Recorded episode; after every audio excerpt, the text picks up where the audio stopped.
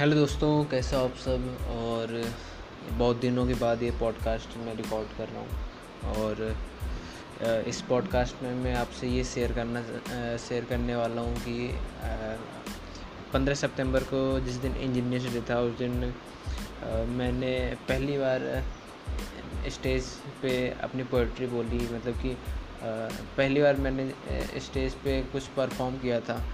तो उसका एक्सपीरियंस कैसा रहा?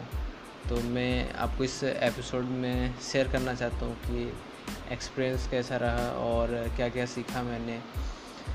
तो जब मैं स्टेज पे बुलाया बुलाया गया तो उससे पहले मैं बैक स्टेज था तो जाने से पहले बहुत मतलब कि ऐसा डर लग रहा था, दिल की धड़कनें बढ़ गई थी ऐसे।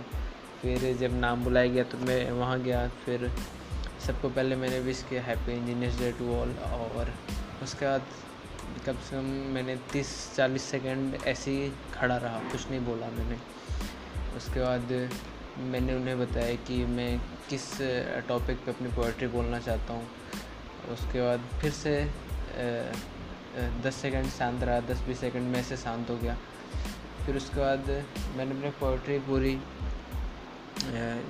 ऐसे मतलब कि, एक मतलब कि एक मतलब सही तरीके से बोली, लेकिन जैसे कि एक ही मतलब एक ही बार में पूरा पढ़ दिया ऐसा लग रहा था।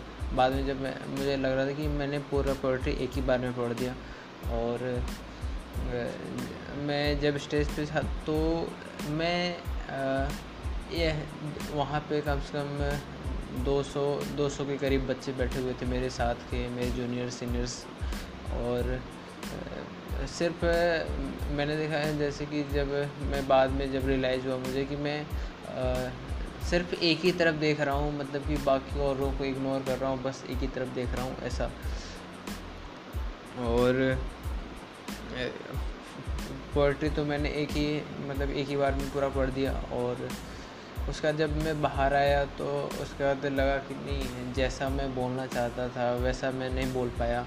और जैसा मैंने सोचा था वैसा नहीं कर पाया मैं। और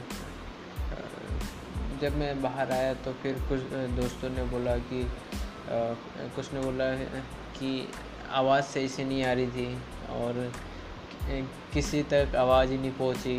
और किसी ने बोला, जो पास में थे उन्होंने बोला कि ठीक था।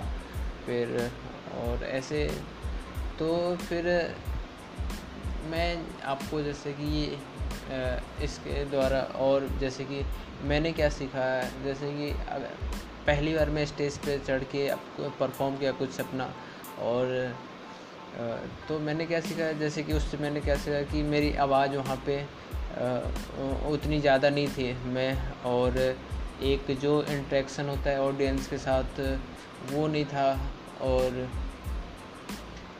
जैसे एक इंट्रैक्शन नहीं था ऑडियंस के साथ। और जैसे कि एक जो हम सोचते हैं कि बहुत आसान चीज़ें होती हैं, हम जाके ऐसे बोल देंगे स्टेज पे तो वो वैसा नहीं होता। जैसे कि स्टेज के जब हम ऑडियंस के साथ रहते हैं ऑडियंस के साथ बैठे रहते हैं तो लगता है कि वो कितनी आसानी से कर पा रहा है, वो कितना ये कर पा रहा है। अगर हम जाएँगे तो हम भी ऐसा कर पाएँगे, लेकिन वैसा नहीं होता जब हम जाते हैं, पहली बार जाते हैं, दूसरी बार जाते हैं, वो धीरे धीरे वो चीज़ें इम्प्रूव होती रहती हैं। और तो मैंने सीखा जैसे कि उस ये अगर हम जो चीज़ अगर हम करना चाहते हैं तो जैसे कि हम अगर किसी चीज़ में हम अच्छे हैं तो वो वो त, वो चीज़ें तब मालूम होती हैं कि हम किस चीज़ में अच्छे हैं। जब हम उस चीज़ का एग्ज़ाम दें या कोई हमें ये बताए कि तुमने ये अच्छा किया यहाँ पे तुमने ये ख़राब किया तो अगर हम जैसे कोई चीज़ कर रहे हैं तो अगर जब हम, हमें तभी अच्छा मालूम हुआ जब हम किसी और के सामने परफॉर्म करें या उस चीज़ का एग्ज़ाम दें। तो अगर आप जैसे कोई चीज़ आप किसी चीज़ में अच्छा हो, आप ये सोच रहे हो कि मैं इस चीज़ में अच्छा हूँ तो आप खुद से भी, खुद से तो अच्छा हो सकते हो, लेकिन आप उसको जब आप उसको दूसरे के सामने भी परफॉर्म करो तब पता चलता है कि आप कितना पानी में हो और कितना अच्छा कर पा रहे हो। तो ये मेरा जो फ़र्स्ट स्टेज का एक्सपीरियंस था, ऐसा रहा। और बहुत कुछ सीखी मैंने बहुत कुछ चीज़ें सीखी। और इससे मैं और अगली बार अगर कभी जैसे अगली बार स्टेज पे जाऊँ तो ये चीज़ें ध्यान में रहेंगी कि मुझे कि मेरी आवाज़ लाउड होनी चाहिए थोड़ी सी।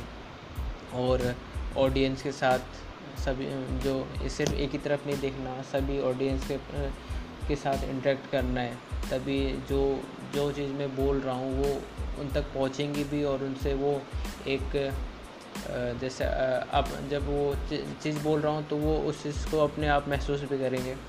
तो ये सब जो मैंने रियलाइज़ किया कि ये सब भी होना चाहिए। और तो ये मेरा स्टेज एक्सपीरियंस रहा और बस थैंक यू सो मच सुनने के लिए। Thank you